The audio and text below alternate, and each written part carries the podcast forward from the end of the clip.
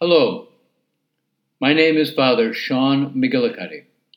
I am one of the Redemptorist priests working in the parish of the Immaculate Conception in the Bronx, New York.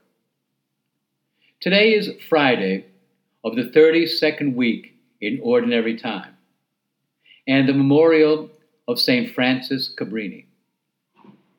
In our lives, probably many people have called us to pay attention.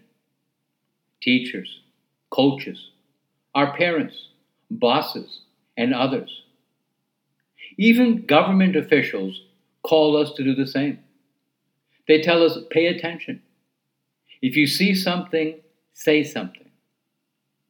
The attitude is, if we want to learn, if we want to develop, and if we want to be safe, we need to pay attention. In this gospel, Jesus calls his disciples to pay attention to what is happening right in front of them. Jesus is inaugurating the kingdom of God. Jesus here compares the people of his time who don't see that something special is happening to the people in the time of Noah and the people in the time of Sodom and Gomorrah. He says, Before the flood, the people ate, drank, and married until the day Noah entered the ark. And the same happened in the time of Lot and Sodom and Gomorrah. Noah's neighbors and the people of Sodom and Gomorrah did not see the need for conversion. They didn't pay attention to what was happening right in front of them. Noah building an ark. Lot living in a totally different way. For them, God and his laws were not important. What was important to them was their pleasures, their routine, and their own plans for the future. Are we paying attention? Attention.